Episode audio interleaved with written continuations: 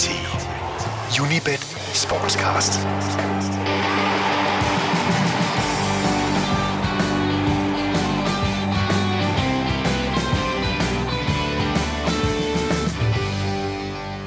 In the future, the world will be run and owned by corporations.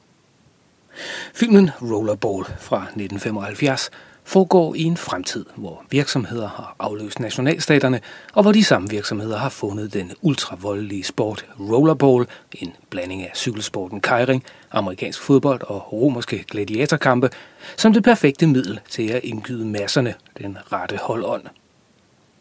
Filmens stjerne Jonathan E. prøver dog at gøre oprør som individualisten, der kæmper mod den kontrol, han er underlagt. Som en omvendt Cristiano Ronaldo, der ikke vil reklamere for det ene eller andet.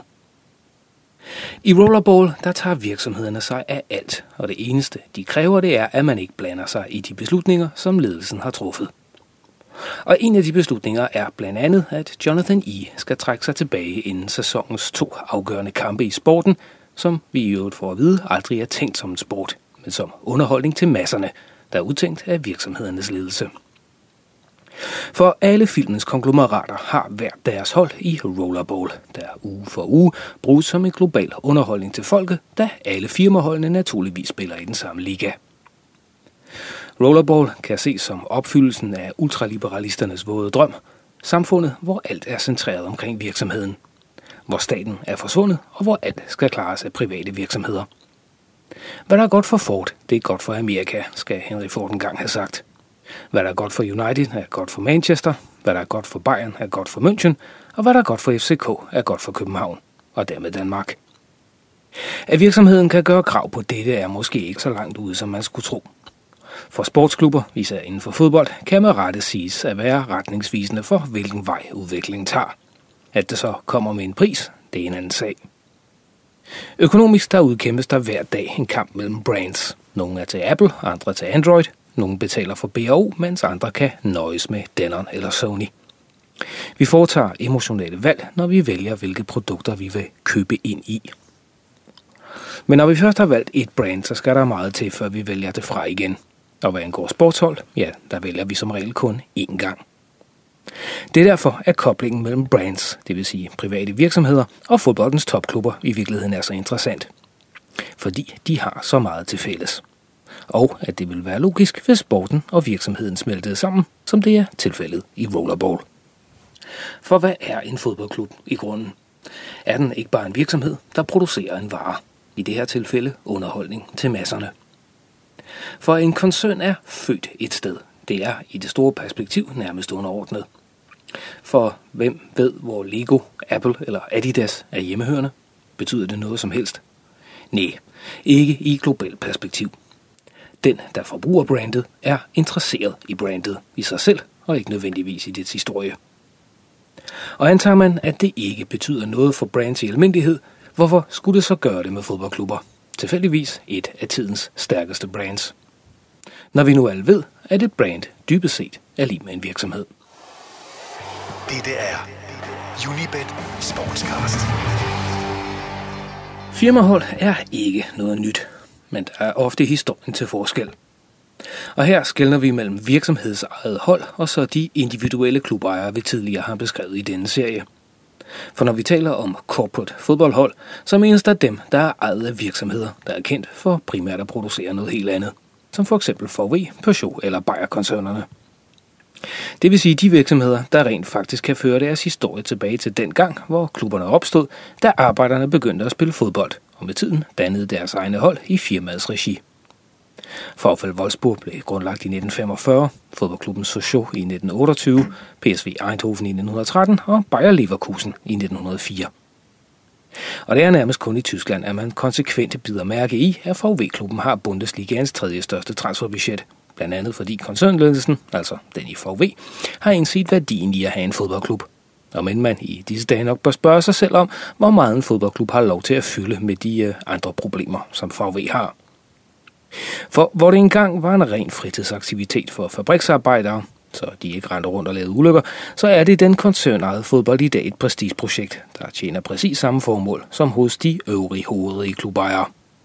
Bortset fra, at det ikke er en enkelt person, men en hel virksomhed, der står bag. Eksemplerne på fodboldklubber, der tager deres udspring blandt arbejderne på store virksomheder, er utallige.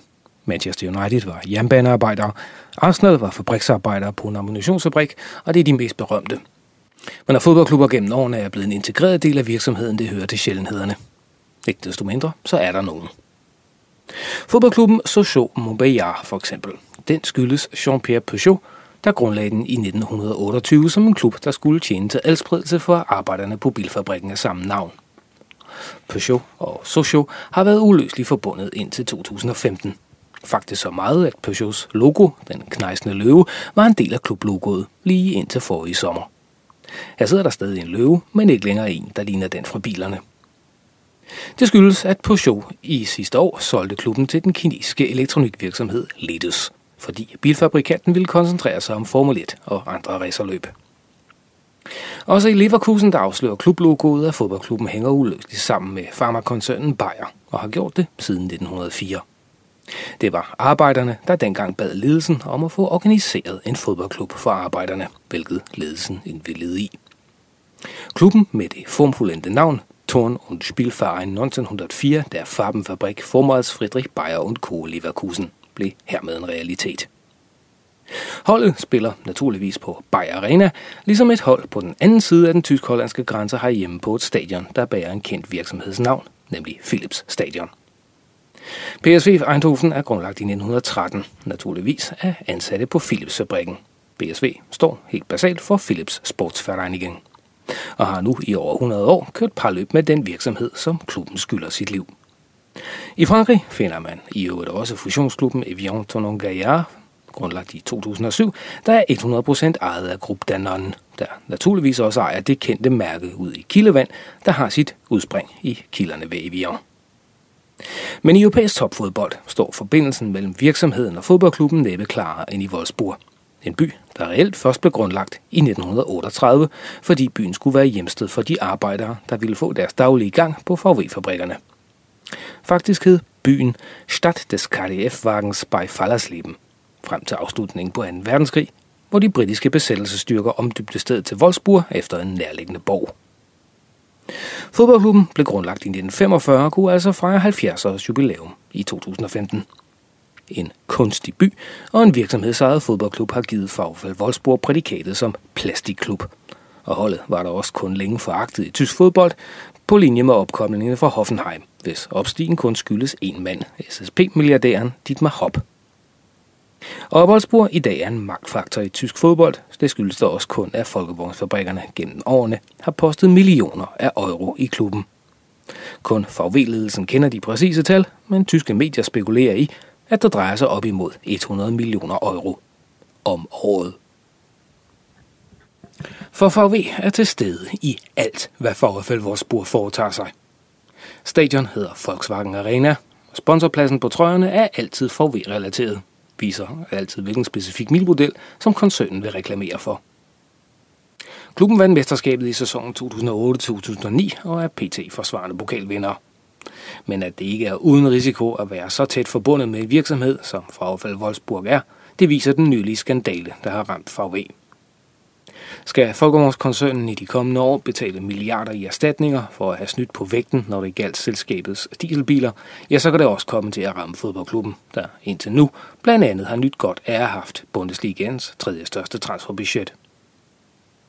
Den sportslige succes kan således vise sig at være flygtig, hvis moderselskabet pludselig kommer i finansielle vanskeligheder, og man må prioritere sine investeringer. Men førnævnte klubber har mange år på banen og en historie bag sig, der på mange måder overskygger for det faktum, at de den dag i dag stadig er ejet af virksomheder. Og at dette ændrer gameplanen, eftersom tiderne har skiftet. Det er noget ganske andet for de klubber, der har multinationale koncerner som ejere, men som ikke har historien med sig. For eksempel fusionsklubben i Evian, grundlagt i 2007, og den i Ingolstadt, grundlagt i 2004. Sidstnævnte har i øvrigt Audi i ryggen. Og så er der selvfølgelig klubberne i Red Bull-koncernens regi i Salzburg, New York og Leipzig. I USA der flytter klubejere rask væk deres hold, efter hvor de får de bedste forhold at arbejde under. Det kunne City, United eller VW i grunden også gøre, hvis det passede dem. At VW eller Bayer er hjemmehørende i henholdsvis Wolfsburg og Leverkusen, er muligvis godt for den historiske kontekst, men de ville være mere lukrativt, hvis holdene hørte hjemme i større byer, eller i flere byer. For det er hele logikken med at have et brand, der er globalt, men som alligevel hører hjemme alle eller i det mindste flere steder. At indtægterne ikke er afhængige af én klubs præstationer, hvilket jo er et ganske sundt forretningsmæssigt princip. At det så kolliderer frontalt med den måde, som vi har været vente ved at opfatte en fodboldklub på, det er bare ærgerligt. For fodboldklubber, i særdeleshed de største og mest succesfulde af dem, er ikke længere sportsklubber fra én bestemt by. De er forretninger, globale brands, der ikke længere skal tilfredsstille blot en by, eller en del af den, eller en given region. De skal tilfredsstille deres fans, eller deres kunder, over hele verden. Vi har tidligere i denne serie beskrevet, hvordan ejerne i Hull og Cardiff puslede med planer om at lade deres klubber skifte navn til henholdsvis Hull Tigers og Cardiff Dragons.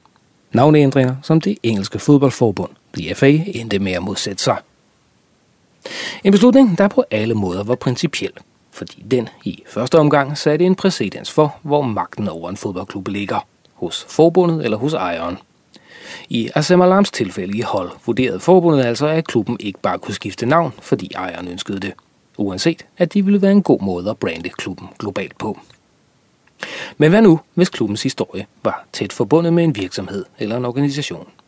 Ville det så ikke have forholdt sig anderledes? Hvilket bringer os tilbage til spørgsmålet om, hvad en fodboldklub er. Det automatiske svar er, at det naturligvis er en forening, som oftest med sine rødder i lokalområdet. Men det her er myten om fodboldklubben støder frontalt sammen med den virkelighed, som vi befinder os i. For problemet er, at det ikke længere er sandt. En fodboldklub er en virksomhed. Den kan vinde, den kan tabe, den kan gå konkurs, eller den kan blive overtaget af en enkelt mand eller en global koncern. Den lille lokale fodboldklub, eller fodboldklubber, er måske stadig drevet efter foreningsprincippet. Men der, hvor det virkelig gælder, er sagen ganske anderledes. Her har storfinansen for længst taget over. Men inden man nu dømmer alle over en kamp, så er det væsentligt at erindre om, at der faktisk ikke er så usædvanligt, at en fodboldklub eller forening tager udgangspunkt i en virksomhed. For det er sandt i Sochaux, i Wolfsburg, i Leverkusen og mange andre steder. Og det er på ingen måde usædvanligt, at lokale virksomheder har en endda meget stor aktie i, hvad de lokale idrætsforeninger render rundt og foretager sig. Forskillelinjen mellem en forening og en virksomhed er på mange måder flydende. Man kan være det ene eller det andet, eller begge dele. I vores dag der er det bare sådan, at myten om det ene er stærkere end realiteten af det andet, og det ene er finere end det andet. De fleste fodboldfans de vil blive voldsomt forarvet, hvis man påstod, at de faktisk ikke holdt med en klub, men med en virksomhed. Eller endnu værre, et brand. Man fornemmer, at der er tæsk i luften, hvis man erstatter, hvilken klub holder du med, til hvilket brand køber du ind i. Men hånden på hjertet, hvor meget lokalt er der tilbage af Manchester-klubbernes United og City, eller af London-klubberne Arsenal og Chelsea for den sags skyld. Bevares, deres stadion og deres træningsanlæg, de ligger, hvor de hele tiden har gjort, men hovedparten af de ansatte er udlændinge, og det samme gælder deres ejere. En kættersk tanke kunne så være, at hvis de selvsamme ejere om nogle år vælger at flytte klubberne fysisk til et andet sted, så frem de får bedre vilkår, men bevarer naturligvis det brandnavn, de har købt sig til. Hvad så? I det gamle Østeuropa, der var det ikke virksomheder, men institutioner, der ofte stod bag. Når du ser CSKA foran et klubnavn, så betyder det Central Sport Club Army på diverse slaviske sprog, det vil sige herrens klub, og de findes i Rusland, Bulgarien, Polen og Ukraine. Lokomotiv var jernbanearbejdernes klubber, mens Spartak, opkaldt efter Spartacus, er anvendt som arbejdernes klub, det vil sige den lokale fagforening. Dynamo refererer i reglen til politiets klubber i Østeuropa, Felix Tashinsky, den første chef for Lenins hemmelige politi, var efter sine ham, der kom op med navnet. Foreninger, institutioner og virksomheder. Alle kan råde over klubber, og historisk set er der ikke noget underligt ved nogle af den slags varianter. Højst hvordan det lokale politiske klima nogle gang var. Under den kolde krig, der slogs statsamatører fra øst mod professionelle fra vest. I Europa er den mest succesfulde firmaklub i grunden Juventus – den er ganske vist ejet af Agnelli-familien, men da Agnelli er lige med Fiat, så kan man godt plædere for, at denne klub er virksomhedsejet. Dog er klubben grundlagt i 1897, og Eduardo Agnelli, grundlæggeren af Fiat, overtog den først i 1923, så den er mere familie, end den er virksomhed, også selvom familien ejer virksomheden. Så for at have været et ja-nej spørgsmål, er det pludselig blevet en mere kompleks størrelse. For hvad der er tradition for på et kontinent, er ikke tilfældet på et andet. Og hvad der har været god tone på et tidspunkt i historien, er ikke god tone længere kultur, traditioner og historie, og en simpel sport midt i det hele. Fodboldens udvikling i Europa synes på visse områder at gå hen imod det amerikanske system, som vi kender fra NBA, NFL og NHL. Privatejede klubber, der med tiden kan flyttes efter for godt befindende. I Europa står kampen derfor mellem finansielle interesser, det moderne og historien. Men historien er fortid, og fremtiden tilhører de enevældige ejere, enkeltpersoner eller virksomheder – for at illustrere, hvad sidstnævnte kunne udmyndte sig i, så er her et dansk tankeeksperiment for, hvordan en Superliga kunne se ud, så frem den række danske erhvervsmænd pludselig sprang ud som fodboldelskere. Sønderborg, Nordborg, ja faktisk hele Als, kunne have en frygtindgydende klub, finansieret af familien Clausen, det vil sige Danfoss, og Bjergbro kunne have det samme, hvis blot klubben her ville hedde noget med Grundfos. Det samme kunne siges om FC Lego i Bilund.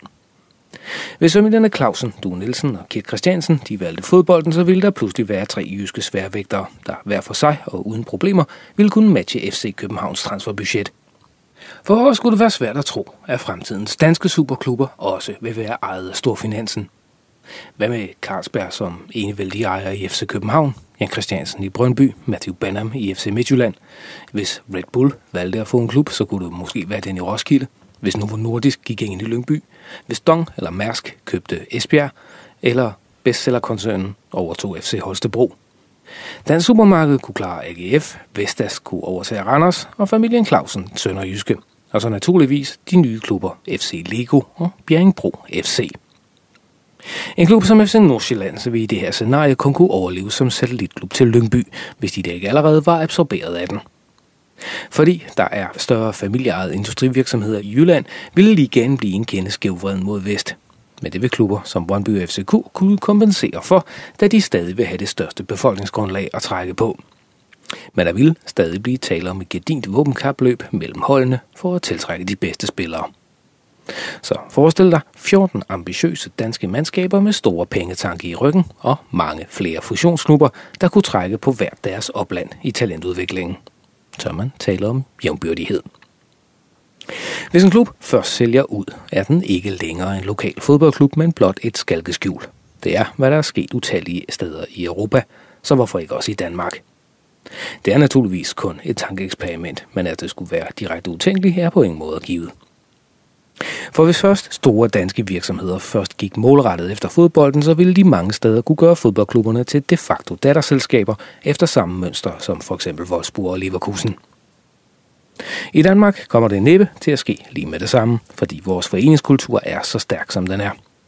Hvilket sikkert også er grunden til, at fusionsklubber som for eksempel FCK og især FCM er så forhatte som det er tilfældet. Men succes avler som bekendt succes, så jo flere titler og sejre, desto flere tilhængere vil disse relativt unge klubber få. Liverpool FC er et stort nummer blandt folk i 40'erne, fordi det efterhånden er længe siden, at den klub vandt mesterskaber eller pokaler. Og klubbens, eller Liverpool-brandets, styrke vil fortsætte med at aftage, med mindre der kommer nye sejre til. Det er en sandhed, der gælder overalt. For alle elsker en vinder, mens taberne nok er smukke, men kun i en begrænset periode. Dette er Unibet Sportscast. Hvis fusionsklubben på Heden pludselig begynder at vinde titler på stribe, så vil en ældre generation nok ærge sig, mens en yngre vil begynde at købe trøjer. For når først brandet er en vinder, så vil det overdøve historien, eller manglen på den. Hvorfor skulle det derfor være utænkeligt, at en stribe etablerede brands pludselig vælger at kaste sig over dansk fodbold på samme måde, som det er sket i udlandet? Hvis belønningen er Champions League og uanede marketingmuligheder, så var der nok flere, der ville våge satsningen, om end ovennævnte eksperiment naturligvis forudsætter, at de gør det på samme tid. I grunden er det bare, hvad vi venter på vil ske, hvis vi ser fodbolden i det globale brandperspektiv. Her er det i grunden bare at vente på, at verdens største brands rører på sig og skaber deres egen Champions Super League med tilhørende hold. Laver man en liste over verdens største brands, så vil den altid være lettere flydende, alt efter hvem man spørger. Men nærmest uanset hvilken kilde man vælger at tro på, så er der stadig kun to-tre stykker af denne verdens superbrands, der rent faktisk har deres egen eller egne fodboldklubber. I hvert fald hvis man for eksempel bruger Go Virals liste. Øverst på den, der finder man Red Bull-koncernen, som jo som bekendt har fodboldklubber i New York, Salzburg og Leipzig. Og nede på 13. pladsen, Folkevognsfabrikkerne med klubben i Wolfsburg. Men blandt de øvrige store brands på listen, Google, Disney, Nike, Samsung, Prada, Coca-Cola, Adidas osv., ja, de har ingen fodboldklubber. Endnu. Tager man for eksempel udgangspunkt i magasinet Forbes liste over de mest værdifulde brands i verden, der vil flere brands nok eje klubber, men det er perifære af slagsen. Måske fordi fodbold spalter, mens brands forener. Og at man endnu ikke har gennemskuddet, hvordan man kobler disse to til synlande uforenelige størrelser sammen. På Forbes liste finder man blandt andet på 14. pladsen Louis Vuitton, der ejer klubben i Rennes, 28. pladsen indehaves af SAP, der ejer klubben i Hoffenheim, Audi i Ingolstadt, Danone med klubben i Evian, og Zara, den spanske tøjkæde, som hvis ejer ejer klubben Deportivo La Coruña. Men hvad nu, hvis vi bare tog 20 sværvægtere fra toppen, og de hver især fik hver deres fodboldklub? Vil det så ikke blive den største, vigtigste og mest sete liga ever? Altså hvis Google, Microsoft, Apple, Coca-Cola osv. besluttede sig for at købe hver deres store fodboldklub. Og ville det i øvrigt ikke begynde at smage en lille bitte smule af rollerball? For hvis det i forvejen ikke er usædvanligt, at en fodboldklub i grunden bare er datterselskab i en større foretagende, så hvorfor ikke tage skridtet fuldt ud?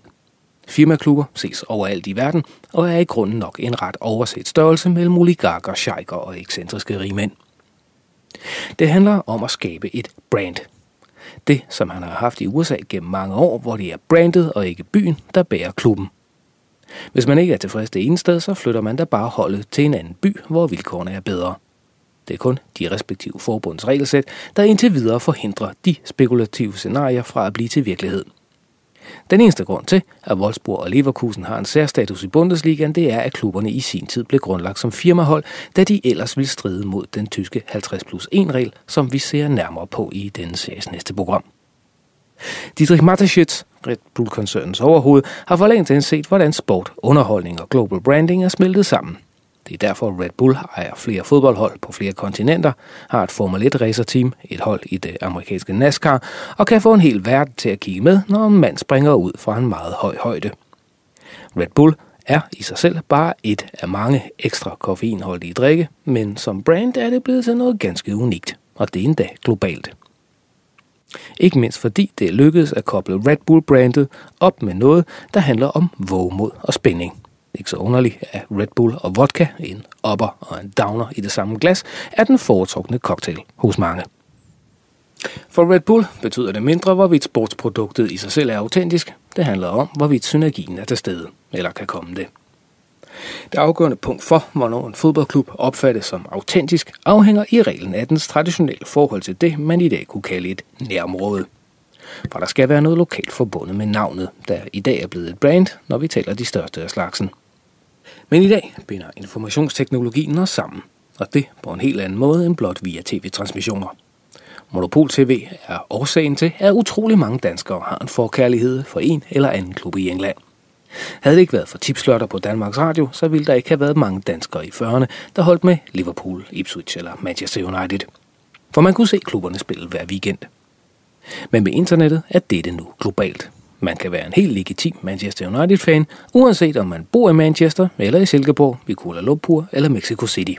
Hver en, der køber merchandise og sparer sammen til en eller flere årlige pilgrimsture til Old Trafford. De følelser, man nærer for klubben, for brandet, er autentiske, uanset at man ikke er født et sted, hvorfra man kunne se stadion. At Sochaux, Leverkusen og Wolfsburg kan påberåbe sig autenticitet, skyldes at de fra starten udfyldte en social funktion, nemlig at være de klubber, der var skabt som adbredelse for de arbejdere, der nogle gange havde deres daglige gang hos Peugeot, Bayer og Volkswagen. Det gjorde dem lige så legitime som de klubber, der var opstået som foreninger i de lokale miljøer. Med andre ord, ikke noget, der var kunstigt skabt af rene kommersielle hensyn. For er der noget, der kan få det til at skure i fodboldfans' ører, så er det købeklubber, der ikke har nogen som helst reel forbindelse med det sted, der er en del af deres navn, men som udelukkende er skabt af kommersielle hensyn. Man kan hade og foragte en klub af et godt hjerte, men de fleste accepterer præmissen om hadeklubbens autenticitet, uanset at den nu måtte være ejet af sheiker eller oligarker. Fordi den sociale funktion nu er overtaget af internettet, blogs, fansites osv., der kan samle fans, uanset hvor de så fysisk måtte befinde sig. For når man hører ordet virksomhed, så tillægger man det automatisk nogle hensigter, som en forening ikke har. Men hvis virksomheden sikrer overlevelse for noget af det, man holder af, og har en gedin emotionel tilknytning til, er det vel underordnet. Man føler sig som fan, at man hører hjemme et bestemt sted, gør man endnu meget langt for at overbevise sig selv om, at de kommercielle interesser stadig er i baggrunden i forhold til det, der virkelig betyder noget, det vil sige spillet på banen. Omvendt, der kan virksomheden og ejeren altid påberåbe sig autenticitet, så længe man ikke piller for meget ved fundamentet. Men det er, hvad mange af de kommercielle interesser i fodboldklubberne gør, hvilket dybest set gør alle fans, selv de mangeårige af dem, til en slags nyttige idioter i virksomhedens tjeneste. Dette er Unibet Sportscast. Hvilken logik er der i grunden i at skulle købe tre nye trøjer inden en sæson? Fordi alle store hold naturligvis er hjemme, ude og internationale trøjer til knap 700 kroner stykket. Ingen. Men de kommersielle interesser lukrerer på, at fans ikke beslutter sig rationelt, men emotionelt. Og det har en lang række velhavende mænd for længst opdaget. Derfor har de, eller er i færd med, at opkøbe en masse fodboldklubber i Europa. Fordi de ved, at fans er villige til at bløde til døden for deres klubber. Og med det menes at forbløde økonomisk. At være villige til at betale alt stigende billetpriser, betale for trøjer og merchandising, og betale for dyre tv-pakker, der viser deres hold. Og gøre det på en global basis. Ejerne er ligeglade med, hvor i verden fansene befinder sig, så længe de betaler for gildet på den ene eller den anden måde. Derfor går fodbolden nu allerede i en retning, hvor corporate football er blevet til conglomerate football. Hvor klubberne eller virksomhederne ekspanderer globalt. Det vil sige, at man introducerer sit oprindelige brand til andre verdensdele og markedsfører det hele som værende en del af det samme brand. Manchester City FC er et firma med globale interesser. I Manchester, i New York, i Australien. City Football Club er formelt grundlagt i 2014, og datterselskab er Abu Dhabi United Group, ejet af Sheikh Mansour bin Zayed Al Nahyan. Ham kender de fleste for hans ejerskab af Manchester City. Og i navnet City Football Group, der ligger svaret på, hvad denne organisation har med corporate fodbold at gøre. For som mange sikkert er blevet klar over, er klubben i Manchester ikke den eneste, der bærer brandnavnet City. Der er New York City FC i USA, Melbourne City FC i Australien og Yokohama Marinos i Japan. Her ejer CFG ganske vist kun 20 procent, de resterende 80 tilhører bilkoncernen Nissan. Men med afdelingen i USA, England og Australien, så har arabisk ejet lyseblå City Brand allerede fået slået sit navn eftertrykkeligt fast. Alle hold hedder City og spiller i de samme farver. Og som enhver anden multinational koncern kan man naturligvis sende sine ansatte rundt i de forskellige afdelinger. Derfor kunne Frank Lampard, efter at have forladt Chelsea til fordel for New York City FC, pludselig optræde for Manchester City det meste af en sæson. Fordi han var ansat i den store City-koncern og ikke låst til at optræde for en specifik klub. Det trick, det havde Porto-familien, der ejer klubberne i Udinese, Granada og Watford, for længst indset og brugte de tre klubber til at forstærke hinanden, når lejligheden bød sig. Men med al respekt for de tre nævnte klubber, så er de ikke i fodbold Superliga. Det er Manchester City, der har taget begrebet feeder clubs skridtet videre. For hvorfor nøjes med at sende talenter og midlertidige løsninger, når man kan agere som en multinational koncern og dermed sende sine ansatte rundt i de forskellige afdelinger? City Football Group er kun begyndelsen. Det samme gælder Red Bull.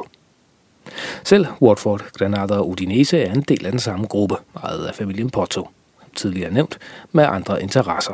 Men det er nok kun fordi Potter-familien ikke har samme finansielle muskler som Abu dhabi eller Red Bull-koncernen.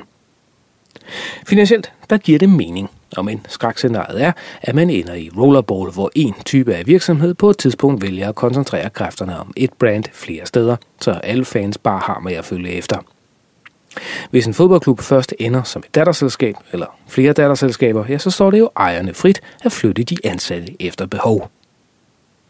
De tænkte eksempler med Superligaen og de globale Champions League er selvfølgelig kun det, tankeeksperimenter. Men det må være en idé, der ligger i skrivebordskufferne, eftersom den globale gevinst kan vise sig at være uvurderlig. For i grunden så er der intet, der afholder disse koncerner fra at kaste deres fangarme endnu længere ud og også overtage klubber i dit nærområde. For klubber er i dag et lille brand i sig selv. Og hvad er det lige, der skulle afholde en multinational koncern i at sprede sit brand ud til endnu flere lande og territorier? Hvis Red Bull kom til Roskilde, ville man så ikke være hurtig også her til at sælge klubben til dem. Eller hvis Volkswagen ville købe sig ind i Horsens, Manchester City's bagmænd i Esbjerg, Bayern-koncernen til Medical Valley nord for København og dermed Lyngbys næste ejer. Superligaen med 10-12 koncernejede mandskaber plus de regionale stormagter i Aalborg, Aarhus og Odense, og så de storkøbenhavnske publikumsmagneter. Det kunne jo være, at vi fik stor jævnbyrdighed i ligaen. Hvis altså Danmark og Superligaen var stort nok til sådan et eksperiment. Det er fortsættelsen af det, der finder sted i stor stil i Premier League, hvor milliardærer slås mod hinanden by proxy. Der er en alt stigende risiko for, at fodboldens fremtid tilhører konglomeraterne, og de vil have deres fangarme ude i de fleste ligaer, fordi klubberne i disse ligaer vil være villige til at sælge dem. Ligesom enhver iværksætter vil sælge på et nanosekund, hvis Apple, Microsoft eller Google var køberen. Og alle ville applaudere, fordi en lokal ildsjæl havde skabt noget, som en stor koncern var interesseret i. Den moderne fodbolds mekanismer, sådan har vi lært det, fungerer på samme måde som alle andre virksomheders. Når der kommer en køber, så er de fleste villige til at sælge. På det punkt adskiller de færreste fodboldklubber sig fra andre virksomheder. Retorikken og kulturen er muligvis anderledes, men de grundlæggende forretningsmæssige principper er de samme. På en længere bane er man nødt til at acceptere, at fodboldklubber i traditionel forstand og superbrands kommer til at høre uløseligt sammen. I hvert fald så længe at fodbolden er den største sportsgren på kloden. For et superbrand plus et fodboldsuperbrand er lige med awesome. Fodbold handler ikke om virksomheder. Det handler om klubber og lokalsamfund. Det var overskriften i en blog, som journalisten Simon Cooper skrev i 2010 i avisen The Guardian.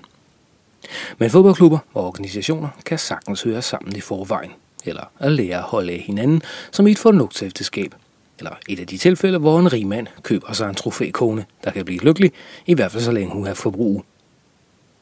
Filmen Rollerball var en 70'er dystopi, men i en tid, hvor globale brands får større og større magt og indflydelse, så er det i grunden vigtigt at have et øje på, hvordan det, der engang var forbeholdt mindre foreninger i lokale samfund, i dag er blevet til global business og underholdning.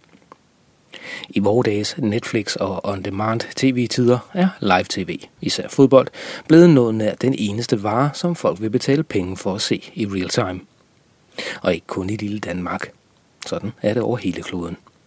Kun livesport bevarer den grad af uforudsigelighed, der gør, at vi er nødt til at følge med direkte. Det siger sig selv, at det forretningsmæssige aspekt af det gør alt, der har med sportsklubber at gøre, til en uhyre interessant forretning. Frem for alt en, der skal kontrolleres. Og med massive investeringer, som det kræver for at blive en succesfuld sportsklub, ja, så er der oplagt at kunne gardere disse ved at overtage ejerskabet af det, der leverer selve varen, altså spillet på banen. For at have kontrol med for eksempel en fodboldklub betyder, at man har mere end én brik at flytte med i det globale spil. Corporate football bliver dermed en faktor, som vi lige så godt kan vende os til, fordi den koncentration af især penge og dermed magt, som Champions League eksempelvis er et udtryk for, den stanser ikke. At det i dag forekommer utænkeligt, at en stor virksomhed overtager en succesfuld fodboldklub, er i grunden ikke mere sensationelt, end hvis diverse rigmænd pludselig gav sig til at købe klubber i hobetal. Det sidste er allerede sket, og det fortsætter ufortrødent. Premier League er verdens mest værdifulde fodboldliga, og Champions League en regulær pengemaskine. For dem, der altså kan være med i toppen af den. Drømmen om den globale Champions League, den ligger lige for og i den er der kun plads til globale brands. Og i vores dage er det lige med globale virksomheder. Om det så bliver lige med den verden, som Rollerball beskriver, må være et åbent spørgsmål. Men Rollerballs Jonathan E. han eksisterer allerede i en eller anden form i det globale brand, der er CR7. Han mangler bare, at den klub, han repræsenterer, har et endnu større globalt udsyn end hans filmiske tvillings. Men da man allerede har omdøbt stadion i Madrid til Abu Dhabi Bernabeu, så er vejen dertil måske kortere, end de fleste tror. Det er muligvis ikke klart for nogen, men vi befinder os i en tid, hvor stater bliver svagere, og virksomheder og konglomerater bliver stærkere. Demokrati bliver reelt sat ud af kraft, fordi magt og penge de koncentreres andet sted end nationalstaterne og de ting, der er en konsekvens af dem. I fodboldens elite så handler det om City, United, Bayern, VW, Red Bull. Det er brandet, der regerer, især hvis det er globalt. Og hvorfor skulle en boldsport i den henseende adskille sig fra biler, vaskemaskiner eller forbrug af elektronik? At tro på, at fodbolden skulle være unik, kan virke en kende naivt, taget i betragtning, af det i dag handler om at blive et globalt brand, hvis man, sådan rent forretningsmæssigt, vil være noget som helst i denne verden. At fodboldklubber så tilfældigvis er stærke brands fra starten, det er i et økonomisk perspektiv kun en fordel. På europæisk topplan, så kan tanken om corporate football stadig lyde en smule kættersk. Men erfaringerne fra andre steder i verden viser, at man sagtens kan skabe rentable forretningsmodeller ved at lade virksomheder styre gamet. Og med sheiker, oligarker, amerikanske og asiatiske rigmænd i ryggen, så er den europæiske fodbold, vi kender, i gang med at forandre sig. Fra at være lokalt forankret til at blive globale brands. Det kan man så synes om eller ej. Det er bare voldsomt svært at ændre på, siden de økonomiske interesser vejer tungere end så meget andet. For at kunne købe sig til succes, det er hvad Manchester City, Wolfsburg og flere andre har gjort. I moderne tider, der tager vi brands til os som en del af vores identitet. Det er noget, som en virksomhed kan bruge til noget, til at købe ind i. Og eftersom fodbold er den største sport i verden, og dermed den, som flest forbrugere køber ind i, er det ganske naturligt for en virksomhed at ville kunne kontrollere dette brand mest muligt. I sidste ende overtage det, som rent faktisk er fundamentet. Det, der engang var den lokale klub, kan nu vise sig at blive til det næste globale brand. Så for at slutte med en anden dystopisk filmklassiker fra 1970'erne, Sidney Lumet's Network. I den der bliver der sagt, der er ikke noget Amerika, der er intet demokrati. Der er kun IBM, ITT, AT&T, DuPont, GOV, Union Carbide og Exxon. Those are the nations of the world today. The world is a business. Eller oversat til moderne fodbold, der er intet DBU, der er intet UEFA, intet FIFA, der er kun de globale fodboldbrands Manchester United, Liverpool, Juventus, Bayern München, FC Barcelona og Real Madrid, Arsenal, Chelsea. Du har lyttet til Unibet Sportscast. Lars Jul bestyrer teknikken, og mit navn er Per Vagsen.